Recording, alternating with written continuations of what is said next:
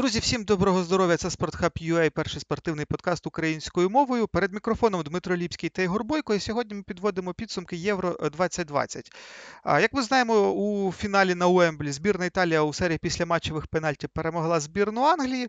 І сьогодні ми будемо підводити підсумки цього турніру. Власне, Почнемо ми, мабуть, з е, безпосередньо фінального матчу. Ігоре, в мене до тебе перше питання. Ну, в першу чергу, якими були твої очікування від цієї зустрічі? І взагалі, якщо взяти перебіг подій, наскільки, на твою думку, оцей швидкий гол так, на третій хвилині він е, докорінно змінив е, хід зустрічі?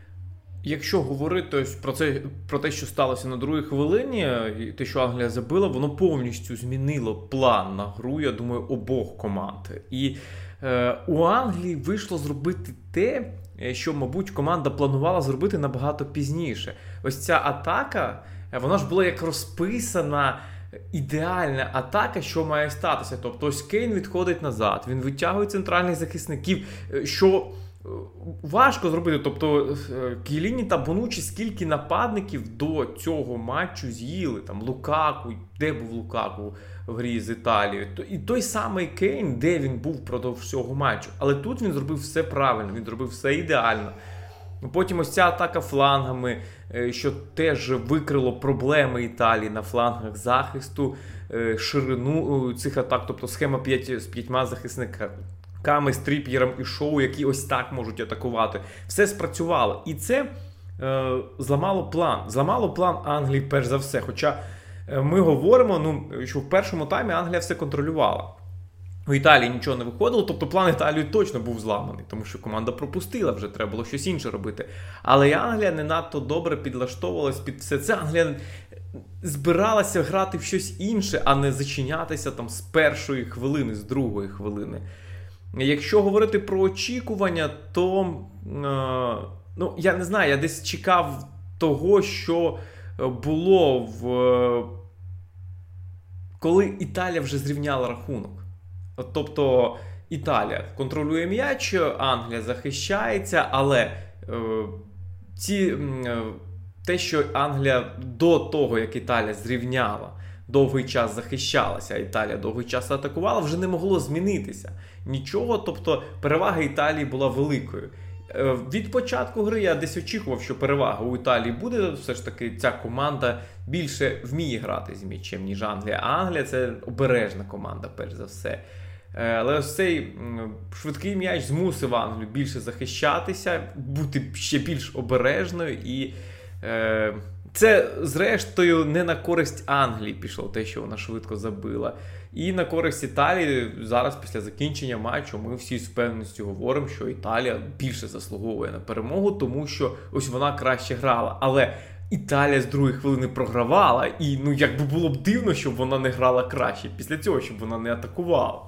Ну, насправді мені здалося, що в першому таймі, коли от е, Англія забила перший м'яч, і не дивлячись на те, що ну, Італія так о, потихеньку перебирала ініціативу до своїх рук. Здалося, що насправді Італії, ну ми ж пам'ятаємо, що Італія ж не одразу там почала створювати якісь загострення у, біля воріт Англії. І от е, на в першому таймі склад, склалось таке враження, що Англія насправді вона краще підготовлена фізично, тому що ну дуже складно. А Іта, так, Італія грала дуже в дрібний пас, і вони ніяк не могли вийти з оборони. І в принципі, якби в першому таймі Англія дуже високо їх зустрічала. Ну відносно високо будемо не так. Це не був там високий пресинг біля біля чужого штрафного майданчика. Але тим не менше, е, Англія дуже високо зустрічала, і насправді Італія Італія для того, щоб навіть пройти половину поля, ну вона потребувала дуже великої кількості передач, щоб знайти цього вільного гравця.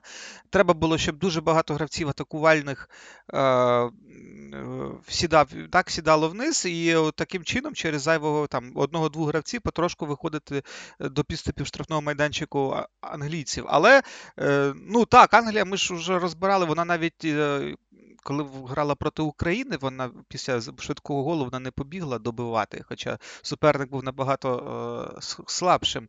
Інша справа, що от е, мене тут питання, чому Англія у другому таймі так сильно сіла. І так як от, ну, я я розумію, що в принципі, ну, за великим рахунком, навіть коли до першого до про голу Італії, ну, все, що створювала Італія, це все було завдяки ініціативі там Федеріко К'єзи, який ну, глобально в один. Ну, я не можу сказати, він ну, я не можу сказати, що він прямо один грав, так, але все загострення йшло тільки від нього. І, в принципі, ну, мабуть, план Манчині він в тому і е, можливо і полягав, що коли ми не можемо якось командними діями нічого створити, а ми розуміємо, що ну не дуже. Е, ну, от, Я не можу сказати, що Жоржиньо прям провалив матч, так, але от е, Саутгейт дуже, мені, як мені здається, якісно відпрацював стосовно Жоржиньо. Нічого не виходило у Інсіньє, про Іммобіле. Ну, він взагалі, як на, як на мене, турнір цей провалив. От. І, в принципі, Італії все, що залишалося, це от шукати К'єзу, який би там о, самотужки проривався до штрафного майданчика, створював моменти, завдавав удари по воротам. Але от в цьому контексті для мене не зрозуміло, чому Англія так низько сіла. І і чому, ну, окрім того, що вона низько сіла, вона ще ніяк не відреагувала. Тому що навіть коли вони пропустили, ну Саутгейт же ж там нічого не змінив. І е, гра продовжувалася за великим рахунком ну, в тому ж самому руслі. Ну, насправді, якщо говорити ще перший тайм, про перший тайм, то Англія, я б не сказав, що фізично було краще, готова, а тактично. Саутгейт, як е, звичайний тренер, не надто сильний, не надто впевнений в тому, що він все робить правильно, відштовхується від суперника. Ось є суперник, і в нього є якісь сильні та слабкі сторони, які ми повинні використати. І в першому таймі Англія ідеально зіграла. Е, використавши слабкі сторони суперника, коли сама атакувала, і не зумівши супернику продемонструвати свої сильні сторони. Якщо б не було перерви, наприклад, не було перерви і не було робити можливості робити заміни, Англія б цей матч виграла 1-0, я впевнений на 100%. Але потім сталася перерва, і в перерві Роберто Манчині та його помічники е, зробили зміни. Е, це можливість, якою Італія скористалася. Вона зробила зміни. Але знову ж таки, Саутгейт це тренер, який реагує від суперника, і він свої зміни не робить. Він чекає на зміни. Італія розпочинає другий тайм краще, і Саутгейт не реагує. І потім ось ця подвійна заміна, коли знімають Іммобіле, і без форварда фактично Італія грає. І коли реагує Саутгейт, після того, як вже команда пропустила, після того, як Італія зрівняла рахунок, Саутгейт реагує. Ось це проблема тих тренерів, які реагують за суперником, тобто не випереджаючи, не відразу реагуючи, а дивлячись на те, що ось буде. І в цьому проблема Англії в другому таймі, що ось Італія робить крок, а Англія, е, ну Англія захищається. Це тобто будь-яка. Е, робота захисної команди. Навіть знаєш, як у звичайній бійці. Ти захищаєшся, ти, тебе б'ють, ти ставиш блок, тебе б'ють, ти ставиш блок. Тобто ти не реагуєш, ти не відповідаєш своїм ударам, ти просто ставиш блоки. Ось це проблема Англії, що вона реагувала лише на удари суперника. І потім, вже коли Італія е, рахунок зрівняла, коли Італія щось контролювала, насправді дуже важко відреагувати. Англія зуміла це зробити в матчі з Данією, але вона пропустила першу і тоді якось уже перелаштувалася. Там був зовсім інший футбол. Е, з Італією цього не вийшло. Е, з Італією, ну, Англія вже грала надалі до завершення матчу, е, зважаючи на ті умови, які виставила Італія. І важко було очікувати на те, що ось зараз щось зміниться. Це потрібні були якісь кардинальні зміни. Зрештою, там вийшов Гріліш, але це була така очевидна зміна, не кардинальна. Вона не означала, що ну все зараз ми будемо атакувати, ми будемо якось грати інакше. Ні. Англія продовжувала робити те, е, що вона могла робити в цих умовах. Тобто Англія не диктувала своїх якихось умов. Англія підлаштовувалася під цю гру. І, зрештою, Англія не могла виграти цей матч в основний час. Якщо ми говоримо, що Італія могла виграти матч, забити якось чи все, то Англія ні. Англія, ну ось вона могла лише е, якийсь стандарт десь щось або дотягти до серії пенальті. Інших варіантів, зважаючи на те, як розвивалися події в матчі, просто, просто не було. Ну так, я з тобою погоджуюсь, і от насправді заміна Гріліш, вона ж виявилася навіть не тактичною, тобто це просто була зміна а, більш свіжого ігрока, так, на на більш втомленого. І от що дивно, насправді, так, що от е, стосовно перелаштувань, так Англія не перелаштувалася прямо до ну, до, до 120-ї хвилини. Ось це найбільш такий для мене парадокс, тому що Манчині він завжди шукав, він завжди підкидував так, дрова. Ну, він е, от, на, можна так сказати, в цю е, піч, але ж тут тут ми, я не знаю, чи як ти думаєш, може це бути пов'язано з певною довірою до гравців? Тому що, от якщо дивитися навіть на склад на на, на лавку запасних збірної Італії. Ну там не те, що там зрозуміло, що там гравці е, своїм класом вони нижче рівня гравців, які сидять на лавці Англії. Але більше того, ці гравці вони набагато слабі, слабші за тих, хто грає в Італії в основі. І ну, той Манчині він я, ну, зрозуміло, що він більш досвідчений тренер. Він багато чого бачив. Він е, ну, та, в школі, скажімо так, е, там, там де е, в нього було по, по в кар'єрі, в нього було дуже багато моментів, так, коли він ну, від, відверто, скажімо так, лажав. Так, і е, Манчині з цього досвіду, як як ми бачимо, так на цьому вже турнірі, він цього досвіду набрався. І от мене дуже вразила його під його віра в його гравців, які навіть нижче класом. І е, ну, наприклад, коли ми в порівнянні з Саутгейтом, так, то цього не можна сказати про е, ну, про, тренера, про тренера Англії, тому що я я не розумію, чому, наприклад, там той же Санчо, ну зараз нема справа навіть не тільки в цьому про про фінал, тобто це справа про всьому турніру. Манчині е, ми ми писали подкаст на футбольну стрічку е, там з Юрієм Шевченко, і от ми коли говорили про те, що ну слухай, а я йому задав питання: а а от хто хто має підсилювати в Італії? Хто там же ж ну ну ну нема там же ж ніяких імен. От, Хто може там підсилити там? Ну нема там гравців Калібро, Інсінья, К'єзе, там Жоржиньо, там того ж самого. А він ну там мені вони відповідають: так слухай, подивись на турнір. От, в Австрії забували взагалі ті, хто виходив на заміну. Вже зараз і не згадаєш, хто ці, що це були футболісти, але тим не менше вони якимось чином знаходять можливості вирішувати долю матчу. І коли говорять, що ну дивіться, ну давайте там, ну, коли ми говоримо вже про Англію, що от е, ну Сака відпрацьовує на оборону.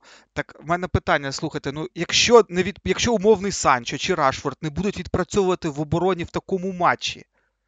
То коли вони будуть відпрацьовувати? На рівні збірних навіть Покба відпрацьовує. Йому завжди закидають, що він, йому в Манчестер Юнайтед нічого не треба, а він виходить за збірну, ну і і, і викладається. І я не я не, я не повірю, що там Рашфорд, якби він вийшов протягом матчу, Ну, не за одну хвилину, так, а вийшов би там, наприклад, в другому таймі. Ну я не вірю, що він би не відпрацьовував би в захисті. Я не вірю, що він би не відпрацьовував би в захисті, навіть якби це був груповий етап, коли б вони грали там з там, з умовною Шотландією там, і, і все таке інше. А чому та звідки ця недовіра? І от, ну, чи пов'язуєш, давай так, чи пов'язуєш ти цю недовіру з досвідом? А, ось за весь цей турнір. Ну, зазвичай, коли розпочинається якийсь великий турнір, е, всі говорять про зарозумілість англійську, про ось всі ці речі, описують англійців якимись такими словами, ну, е, які підходять до імперіалістів. Але ось давай подивимося. Чи скажеш ти, дивлячись на Гарета Саутгейта, що це зарозумілий, самовпевнений та якийсь імперіалістичний чувак? Ось подивись, ну, на те, як він працює, на те, як грає команда, на те, як він робить ці заміни. Ну, Ну, яка самовпевненість? Роберто Манчіні робить подвійну заміну, все змінюючи, все перевертаючи в атаці. Зовсім інший сценарій гри, зовсім інший сценарій дій. А Гарет Саутгейт е, боїться. Ну, так, він, вся його робота і до збірної Англії, і в збірній Англії це обережність. Він дуже обережна людина, він дуже обережний тренер. І відштовхуючись від цього, Е, можна шукати відповідь на ось будь-які твої запитання. Наприклад, е, в Англії велике підсилення, великий потенціал на лаві запасних, але це не так. Тому що не можуть вийти футболісти і змінити увесь цей план. Е, чому впродовж турніру він не довіряв там багатьом своїм зіркам? Тому що в нього є Кейн і Стерлінг. В нього є Кейн і Стерлінг, це вже два місця на полі. Два з трьох атакувальних гравців на полі це Кейн та Стерлінг. А всіх всіх інших він міняв. Виходив Сака, виходив Фоден від початку, грав там Гріліш, Санчо з Україною грав. Тобто вони всі грали. Не грав Рашфорд, але у Рашфорда я скажу, яка проблема. Не відпрацьовувати в захисті це одне, але Рашфорд погано грає в захисті. Е, Якщо дивитися на прем'єр-лігу, е, то це гравець е, з найгіршою кількістю пропущених повз себе передач в розвитку атак. Тобто він не перекриває лінії. Він може там десь добігти, все, але він дозволяє супернику розвивати атаки. Це назвімо е, не е, психологічний якийсь момент, це тактичний момент. Він не грає в захист, він погано грає в захист. І згадати ось той матч з е, Тотнемом, пам'ятаєш, 1-6 на Олд Траффорд, І що там робилося на фланзі Рашфорда, як туди Мауріньо просто Сержа Ор'є говорив, давайте йому, і він буде забивати, він буде робити гру. Ось це цього боявся Саутгейт і Рашфорд в нього був запасним форвардом. Він же не був навіть Вінгером, він був просто запасним форвардом. Коли виходив, він виходив замість Кейна на позицію центрального нападника. Тому ось ця обережність, я розумію, через які фактори там Рашфорд не грав в цій команді, а грав, наприклад, Сака. Тому що Сака ці лінії передач перекриває.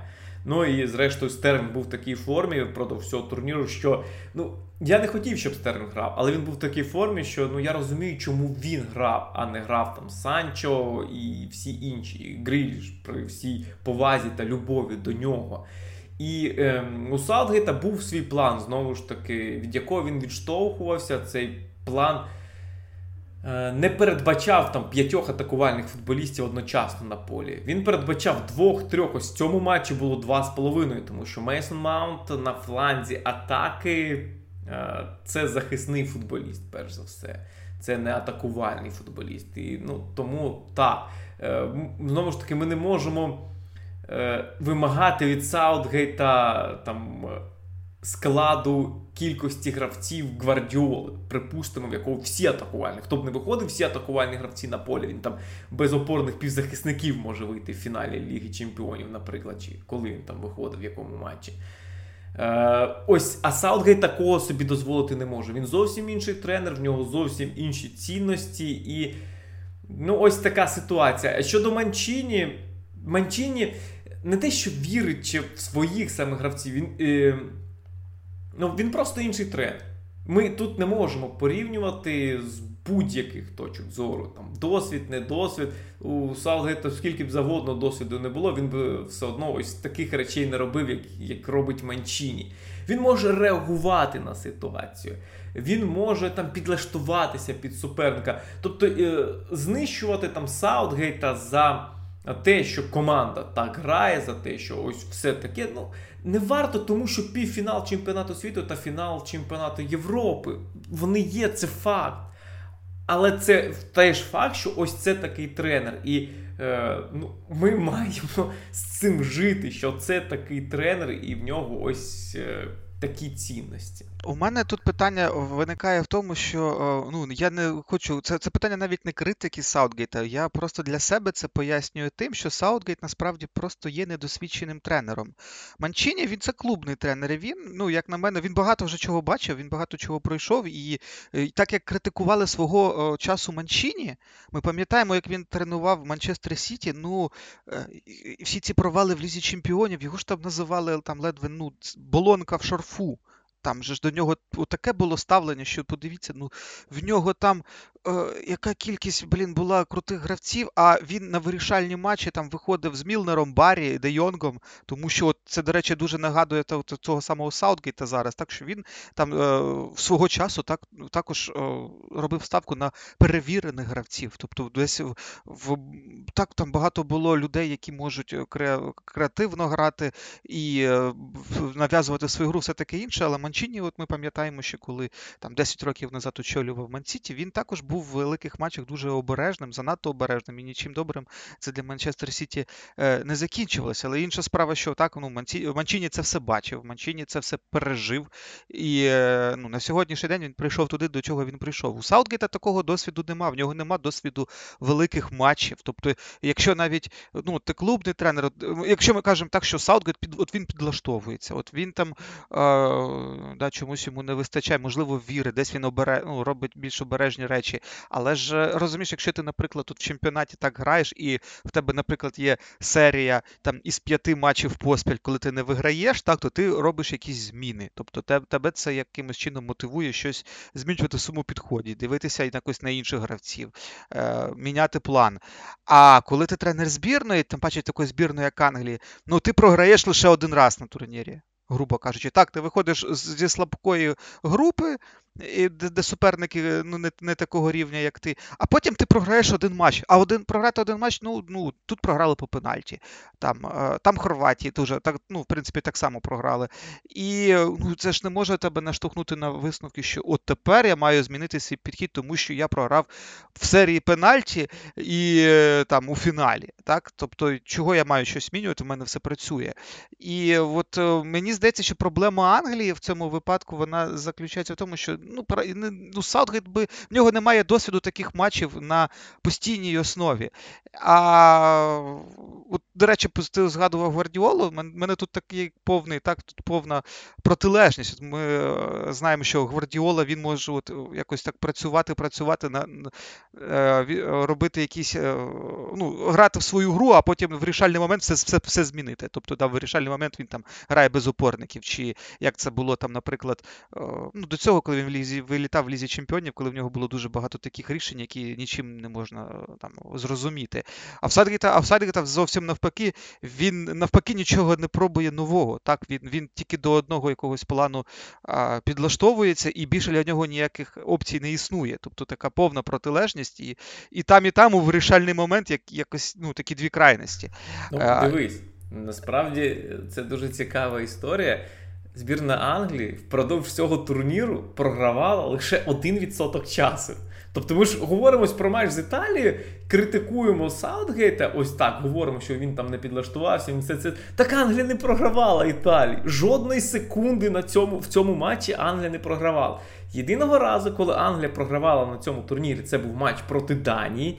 І що зробила Англія, коли пропустила м'яч? Англія почала атакувати. Англія зіграла свій найкращий матч на турнірі, пропустивши перший та програючи. Тобто у неї є ось цей перемикач, але він спрацьовує лише тоді, коли команда програє. Тобто зараз це можна так сказати, тому що ось була ця пара. З Італією Англія не програвала, і вона грала обережно. Англія е, не та команда, це те, що я говорив, Саутгейт, не той тренер, який буде щось змінювати, коли все добре. Один-один в фіналі чемпіонату світу. Це ну, це добре, тому що Англія не програє. Вона не виграє. Це команда, яка не робить все для перемоги, не кидає там перчатки, щоб вигравати, там скидає все там, знаєш, як. Знімає шолом, е, коли ти там на мечах б'єшся, знімаєш шолом, тому що тобі з ним там легше буде бачити, знімаєш там лати, тому що краще рухатися. Ні, вона залишається в цьому всьому, вона буде ось так битися до кінця. І цікавий теж момент. А якби Італія грала в нічию, чи були б ці зміни, про які ми говоримо? Італія програвала, тому Манчині зробив ці зміни. Це ж була не нічийний рахунок. Це був не нічийний рахунок, і ось так Манчині все перевернув і сказав, все, будемо грати по-іншому, без центр-форварда, інсіні там фальшива дев'ятка, все ось так рухаємося, Крістанти буде забігати. Ми будемо грати так. Це він зробив, коли команда програвала. Він змушений був змінювати. Це не було за рівного рахунку. Тобто е, ось тут різниця. І ще такий цікавий момент, коли ти говорив. І це, знаєш, така дуже велика протилежність, але я насправді порівняв Саутгейта та Гвардіол ось в якому моменті. Е, що і в того, і в того є ось цей план, за яким має грати команда, щоб не сталося. Ми граємо ось саме так, як би е, не розвивалися події в матч. У нас є цей стиль. Стиль зовсім різний, стиль протилежний. Але дотримуватися його потрібно. Якщо виникають якісь невдачі, то тоді змінюємо. Невдачі просто різні, коли е, у Манчестер Сіті невдача це коли команда не перемагає, і тоді йдуть зміни. У збірної Англії невдача, коли команда програє. Тобто, це здавалося близько, але це зовсім різні моменти. І ось у Саутгейта в цьому матчі. Е, ну, він не програвав, і в нього не було потреби робити якісь радикальні зміни. А зважаючи на ось цей його психотип і ті його 5 років роботи в збірні Англії, ну очікувати, що за рівного рахунку він якось е, зробить щось неймовірне, поміняє все, ну не варто було. І я б не критикував Саутгейта та не там відзначав якось Манчині через це, тому що Манчині програвав цьому матчі, а Саутгейт не програвав. І Манчині змушений був робити зміни. А Саутгейт ну, реагував на ці зміни. Так реагував погано. Реагував погано, але ну, е, інші різні ситуації у них були. Хотів, ну, давай тепер перейдемо до серії пенальті. Так, ну це ще один. Е, я навіть не знаю. Тут просто коли читаєш е, після матчові інтерв'ю, так, там було багато розмов, чому там не бив Гріліш, чому не бив Стерлінг, чому Сака бив останнім коли Сака навіть е, не має жодного удару на професійному рівні з точки і бив п'ятим до того ж. А ти чим ти пояснюєш взагалі серію пенальті для Англії? Тому що ну, стосовно Італії тут все зрозуміло, ну, відносно впевнено пробили, ну і безумовно там Донарума зробив свою справу. Як відставитись до цих пенальті Рашфорда, Санчо, Сака? Е, що це було? Ну, е, у, до Саутгейта щодо серії пенальті є претензії, претензії різні і їх багато. Перш за все, це Сака, Сака п'ятий. Тобто, якби Сака бив десь всередині, я думаю, щоб ніхто б е, поганих слів не сказав, тому що. Ну, тренер, зрештою, краще знає, хто там як готовий, у кого який психологічний стан. Тобто ми говоримо про вік Сака, про те, що він ніколи не бив пенальті. Але ми ж не знаємо, можливо, Сака там холоднокровний, впевнений собі. Я не особисто не знаю Сака, а не через те, що він зовсім молодий, там мало хто знає, хто такий Сака. Тобто ми можемо знати, хто такий Гаррі Кейн, тому що йому там 28 років. 18-річний Сака, ми не знаємо. Можливо, він там супер впевнений. Там виявилося, що не так. Виявилося, що він не супер впевнений, але е, ми цього не знали до цього удару, скажімо так. Саутгейт міг це знати або мав це знати. Е, це, зрештою, інша історія. Е, друге запитання щодо Рашфорда та Санчо. Рашфорд та Санчо це пенальтисти, безумовно. Але е, впродовж цього турніру він не довіряє Рашфорду та Санчо. І ось в вирішальний момент випускає цих футболістів, яким він не довіряв впродовж цього турніру, на серію пенальті в фіналі. Це дуже-дуже якийсь дивний момент. Тобто, ось в тебе є стерлінг на полі, якому ти довіряєш весь турнір, але ти йому не довіряєш бити пенальті. І в тебе є Рашфорд, якому ти не довіряєш увесь турнір. І довіряєш бити пенальті в серії. Тобто це якийсь такий дивний момент. Е, І, ну, не знаю. Ця серія пенальт вона залишає дуже-дуже багато запитань, дуже багато незрозумілих моментів. І ось я говорив після матчу вже е, з Олексієм Івановим, він теж болівальник збірної Англії, як і я. І е, він відмітив такий момент: тобто йде весь турнір, де все розписано, все розплановано, все чітко, все можна зрозуміти та пояснити. Але ось тут серія пенальті стається, і ну що? Тобто е, інший момент теж. Англія йде, йде, йде. Англія, яка не типова збірна Англії, яка була раніше. Ось вона впевнена, вона робить те, що потрібно робити. Вона чітка та правильна в своїй роботі. Але вирішальний момент, і знову ця збірна Англії бух барах та якісь незрозумілі чуваки б'ють пенальті, якісь незрозумілі рішення. Це нагадало, так нагадало 98 й рік.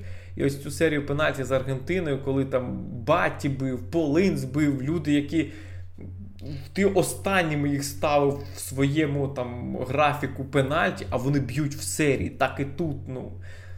Звичайно, перед кожною серією пенальті всі думають, ось цей цей цей битиме, цей цей цей не битиме. І ну я вгадав е, два з половиною пенальтисти. Три, тому що зрозуміло, що Рашфорд та Санчо виходили під пенальті. Магуайра я не чекав, е, Сака я не чекав. Ну, Але ось так виходить. І... Ну і зрозуміло запитання через те, що Англія програла. Коли програєш серію пенальті, то запитань виникає набагато більше. І зрештою, ось це ж цікавий момент. Сака не мав бити цей пенальті, до нього не мала дійти черга. Тому що у Італії був шанс виграти цей матч без Сака, без п'ятого удару Англії. І хто розраховував на те, що Жоржиньо пенальті не заб'є? Ось така ця історія, взагалі серія пенальті. Це завжди такий момент, про який говорять, мені здається, говорять більше, ніж треба. Е, Тому що, ну, ось ми говоримо про тих, хто в Англії не забив, а тих, хто не забили в Італії, і які б тоді були драматичні історії. Тобто, ну, серія пенальті.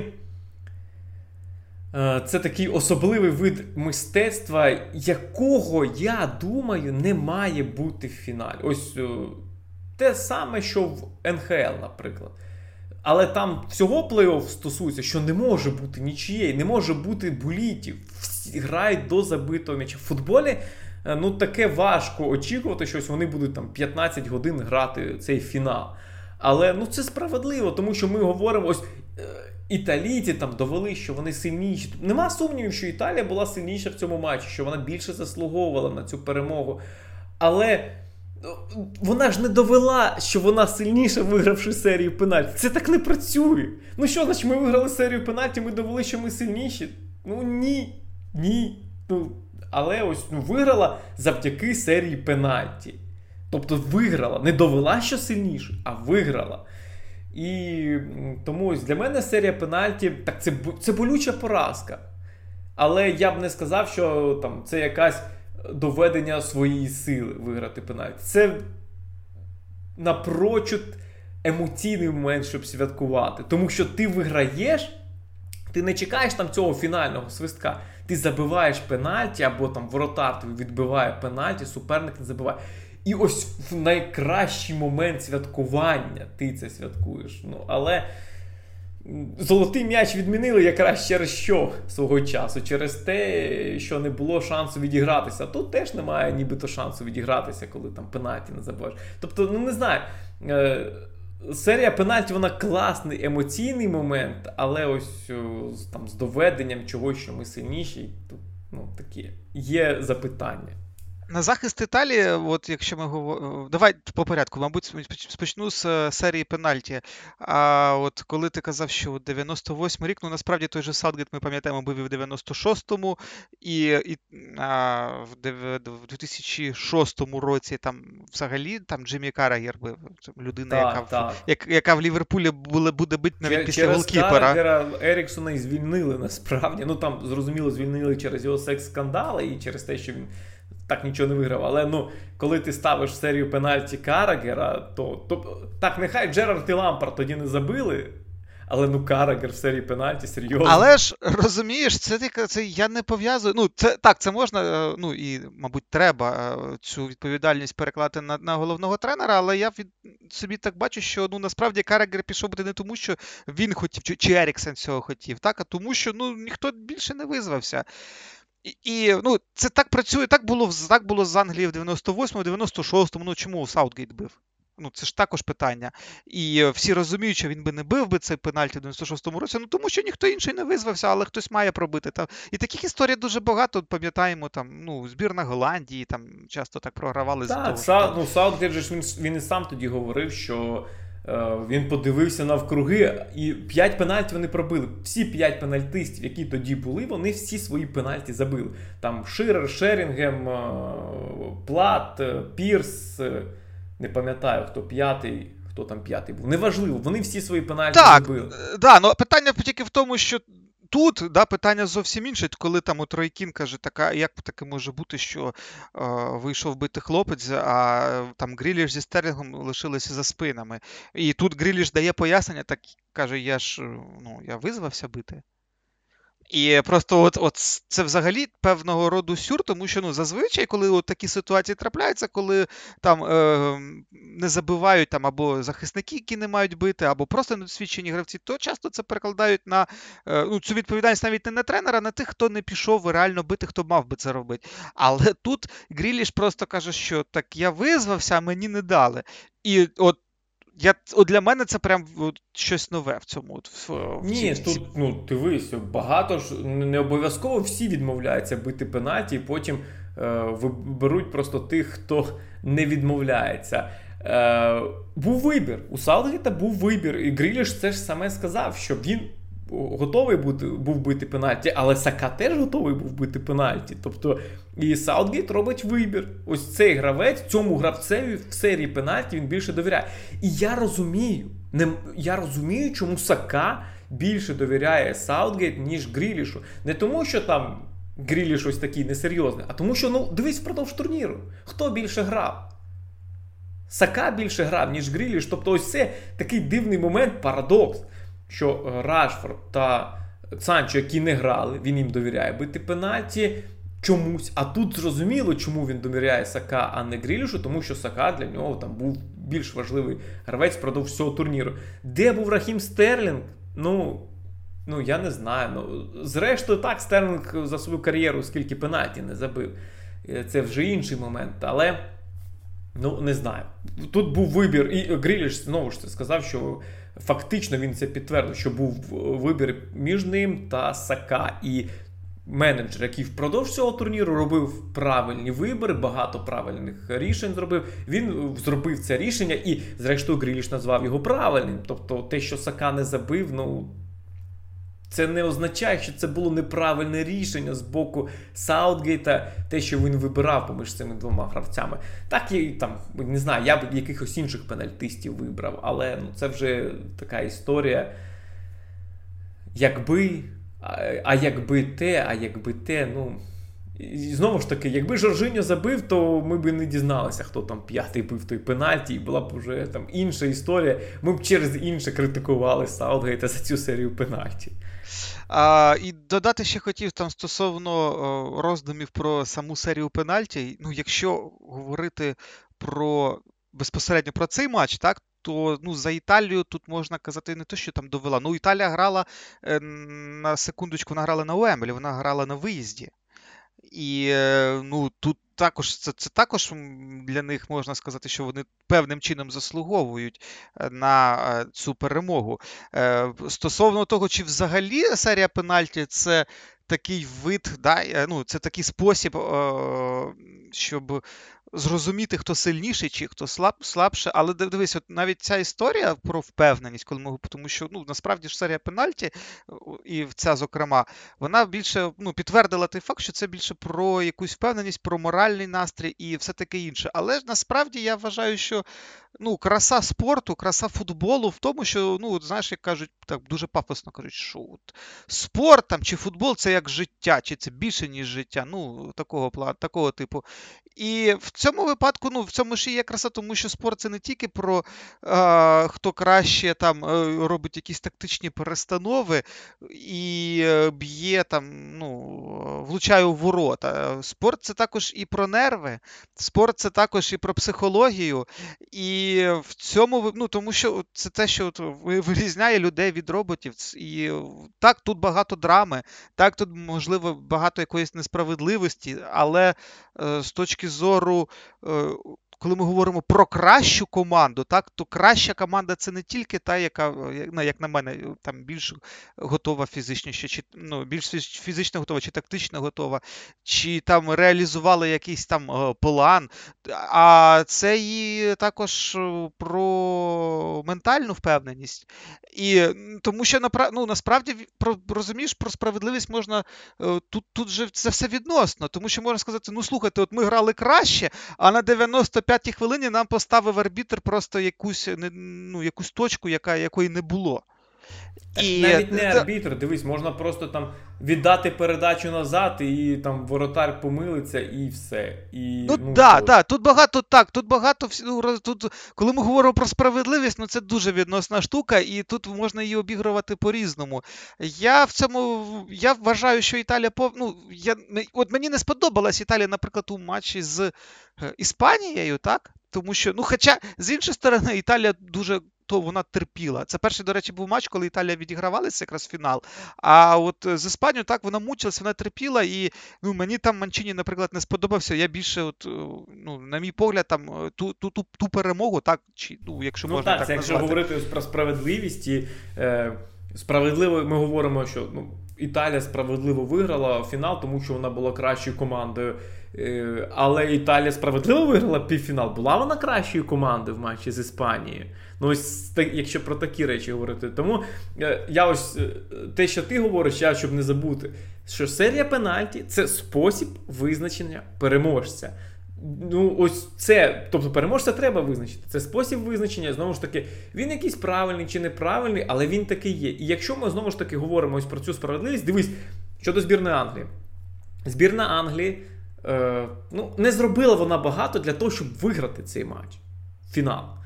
І вона могла виграти цей матч там через серію пенальті. Але тоді б це було якось там ну, несправедливо, тому що ось Італія була кращою. І для Англії це був шанс виграти, шанс, яким вона так не скористалася, тому що вона була гіршою командою в цьому матчі, і вона не виграла серію пенальті. І ось це е, такий момент. Але там те, що теж мені сподобалося, що ну хто після ось закінчення турніру сказав, що Італія, яка виграла дві серії пенальті, несправедливо стала чемпіоном. Погоджуюсь, я з тобою погоджуюсь. А, Давай перейдемо тепер до останнього блоку нашого подкасту. Так, е, підведемо певні підсумки Євро 2020. Я би хотів поговорити зараз про відкриття цього турніру, про гравців, які себе проявили, не те, щоб навіть ну, які можна сказати, засвітилися, тому що так насправді таких історій дуже багато, і і кожного разу, кожного разу, коли ми бачимо якийсь турнір турнір збірних, там завжди є місце для того, щоб якісь е, гравці більш ну, або скромного, або, можливо, не такого виразного а, там виступу в клубі, так, вони от проявляють себе дуже е, розкуто на саме на таких турнірах. А, от, Я не я не хочу говорити навіть про символічні збірні, тому що це дуже умовно. Я б от хотів поговорити саме про окремих е, гравців, які тобі зараз от сподобалися. Цей турнір насправді був особливий, е, тому що всі, ну не всі, скажімо так, великий відсоток топ-гравців е, грають у складах збірних, які вилетіли далеко до четвірки фіналістів. Португалія, Бельгія, Франція, Німеччина. Всі ці команди до півфіналів не потрапили. І там ну, просто згадай їх склади і згадай тих футболістів і їх регалії.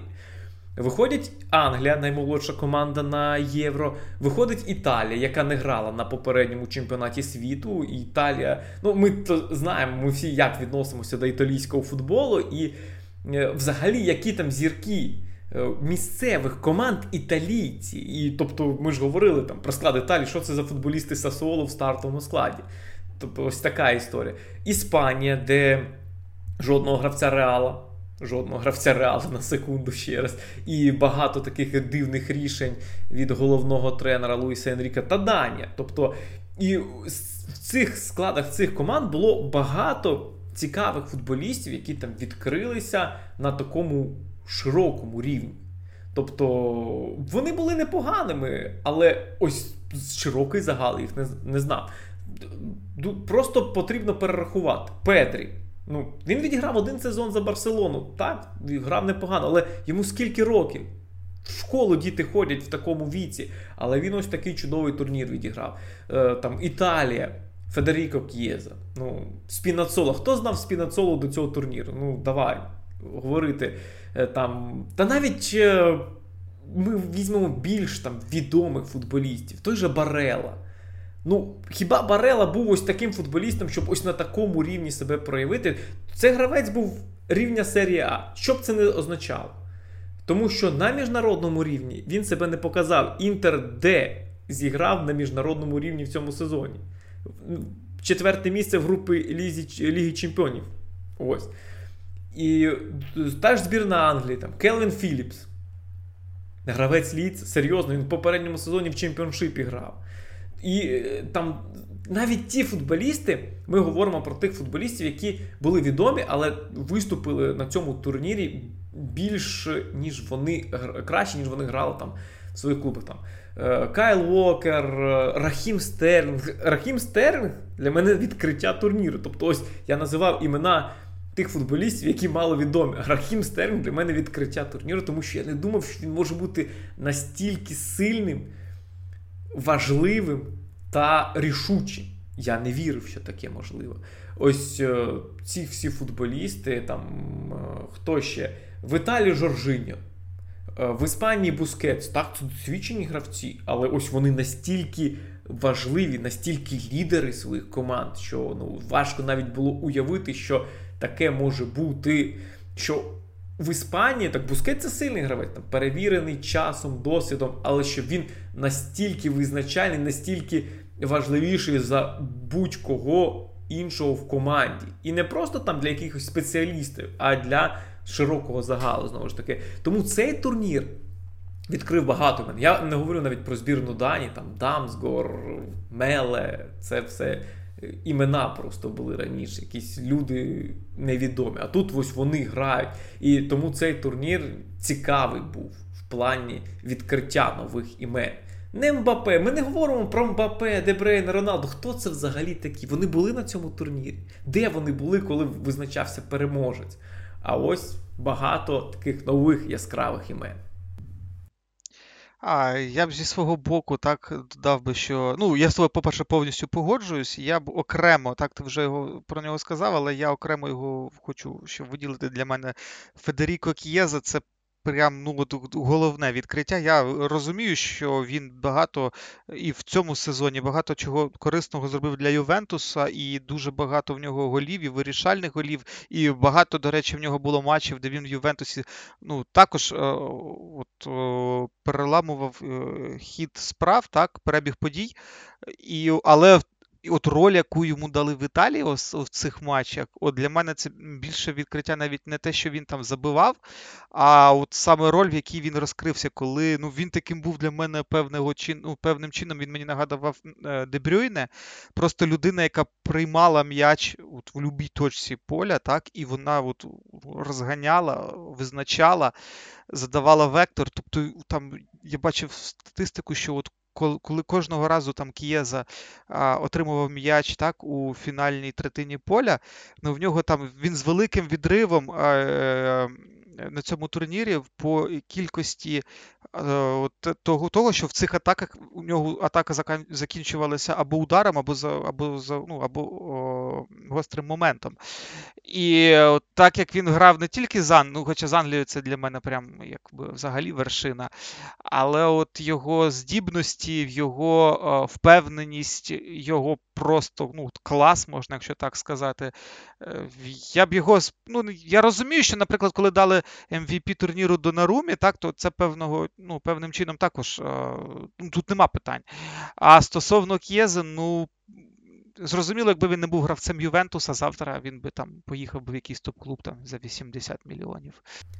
Тут е, про Донаруму якраз потрібно пожартувати. Та взагалі про збірну Італії. Е, на цьому турнірі Італія була нетиповою для себе, атакувальна, міцна, сильна. Але коли ми говоримо про найкращих футболістів збірної Італії, про героїв цього турніру, то хто це?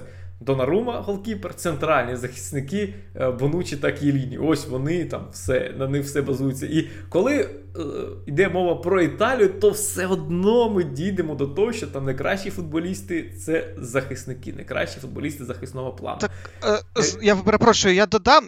Тут можна навіть трошки розширити контекст. Ми говоримо, що останнє десятиліття Італія, ну італійський футбол він був певного роду певним чином на дні, і от не було великих талантів весь цей час. І, до речі, от е, Бонучі і Кієліні це в принципі уособлення єдиного того, що от залишилось від від взагалі від Італії. Це ті люди, які якраз це десятиліття тримали марку і були визначними футболістами взагалі в усьому італіянському футболі. Е, так, а що стосується К'єзи, ну я скажу для мене К'єза е, не відкриття, але відкриття на цьому рівні, тому що К'єза е, часів Фіорентини в Ювентусі. Ні, в Ювентусі він мені не те, що не подобався, в Ювентусі його стримували.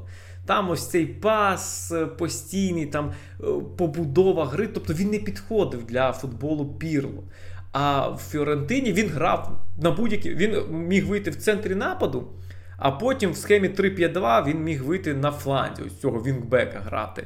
Е, тобто, це ем, той футболіст, ем, який е, вирішує справу. Тобто, е, ти його порівняв з Дебрене, але я б його порівняв з футболістом з епохи десь 90-х. Ось е, футболіст епохи 90-х, знаєш, такі темпові. Це е, його проходи нагадують проходи. Ну, я не побоюсь цього слова, там бразильця Роналдо. Коли він просто бере м'яч, він біжить і його зупинити дуже важко. Або там Райан Гікс. Він просто бере м'яч, і ти не знаєш, що йому зробити. Е, футболістів е, таких. Е, ну, Вони ніби є ось ті вінгери, які мають так грати, але. Е, таких вінгерів е, немає через те, що всі вони зазвичай біжать на вільному просторі. Тобто, ось в тебе є вільний простір, він біжить, біжить, біжить, біжить, круто там і і все. Е, І добігає, і щось там робить. Але К'єза обігрує, він загострює, він може зміщуватися, він може зробити передачу, він може пробити. І ось декілька років тому, коли я там почав е, спостерігати за К'єзою Фіорентині, коли я вперше його побачив, це ну просто це був той футболіст, якого не вистачає сучасному футболу. Футболіст, який не через пас, але створює ось цю небезпеку. І я дуже радий, що К'єза на цьому турнірі ось так відіграв, що він себе проявив. Ну тому що. Так, я за ним давно слідкую, і це той футболіст, який заслуговує ось цих е, того, щоб е, показати, проявити і того, щоб про нього знали. Це дійсно непересічний гравець, скажімо так. Він певним чином така більш навіть темпова, я казав про Дебрюйна, але він такий, мабуть, більш темпова версія Азара. От коли ти кажеш, що от людина йде на всіх, так, от не на вільному просторі, а саме от е, через через захисників. І от чимось таким, ну, колись був праймовий Азар, він також міг. Ну, там зрозуміло, що Азар це не робив на такій швидкості, він там робив це більш технічно. Але от ну, в мене ще такі є порівняння. Е, ще, до речі, кого б я хотів виділити на цьому турнірі. Так, ми казали про Данію, і, але, зокрема, я хотів виділити ще Хойбєрга. Е, він був одним із кращих гравців е, Тоттенхема. Ну, в Тоттенхема такий е, контроверсійний сезон вийшов. Але насправді, от в Данії він розкрився взагалі. От В нього були такі матчі в Тоттенхемі, але от в Данії це як в рамках одного такого ну, турніру, так, от він прям глиба, як на мене. Просто ну, фундаментальна робота. Якщо ми говоримо про сезон Тотнема, то так, сезон був поганий, але у Хойберга там був просто неймовірний сезон. Е, він був одним з трьох гравців, як, на яких Мауріньо не просто робив ставку, які грали, незважаючи на все, і вони мали грати просто там від початку до кінця всього сезону. Це Кейн, Сон і ось Хойберг. І е, коли вже Мауріньо звільнили там в одному з перших матчів цей молодий тренер Райан Мейсон зробив заміну і замінив Хойберга, то всі були такі, що? А так можна було взагалі? Це ж так не можна робити. Він має грати усі матчі. І що стосується Хеберга, це насправді футболіст, е, який в будь-якій команді буде грати. В будь-якій. Він дуже універсальний. Він розуміє різні системи. Е, тобто, ось ця система Тотнема Мауріню і система збірної Дані. Це ж два абсолютно різних футболи. Там м'яч постійно, там м'яча ніколи нема, там ти просто б'єш за суперниками, б'єш їх по ногах та зриваєш атаки. Ось і там, і там Хойберг е, себе проявив просто чудово. І, ну, знаєш, як ще е, є е, це рукостискання, коли ти з кимось е, рукостискання там людини якоїсь великої. І ось у Хойберга є це рукостискання, скажімо так. Його свого часу хвалив Гвардіола. Він його не став в Баварії, але він говорив, що це ось топ-гравець, суперфутболіст. Ну, але я його просто не ставлю.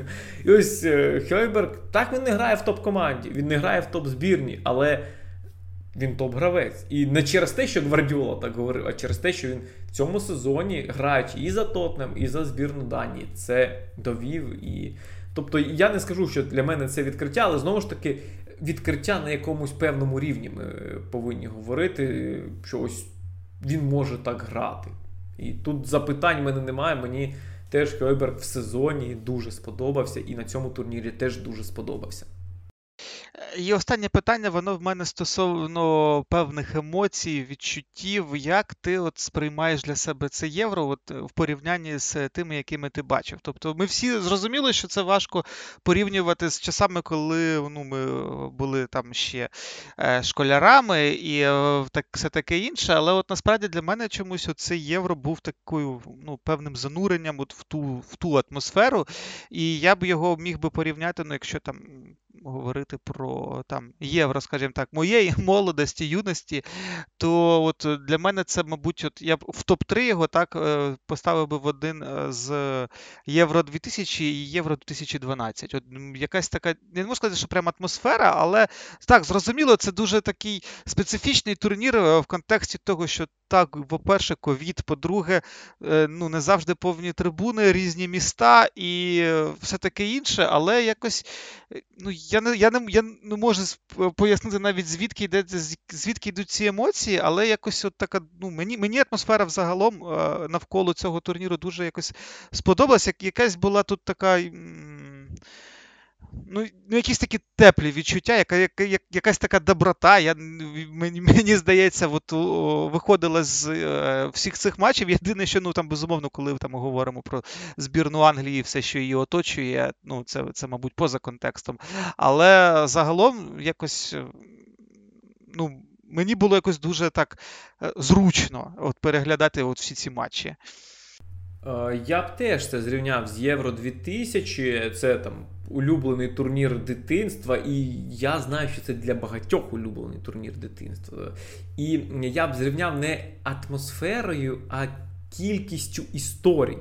Ось так багато історій. Якщо згадати той турнір, скільки там було матчів, скільки там було цих неймовірних історій, там, е, яка стосувалася кожної команди, кожного моменту, там драматична розв'язка, там серія пенальтів в півфіналі, е, той неймовірний фінал. Тобто багато-багато чого е, було, чого не було в наступних турнірах. Там Євро 2004, 8, навіть 12. Так, турнір відбувався в Україні. Для нас це було близько, все таке.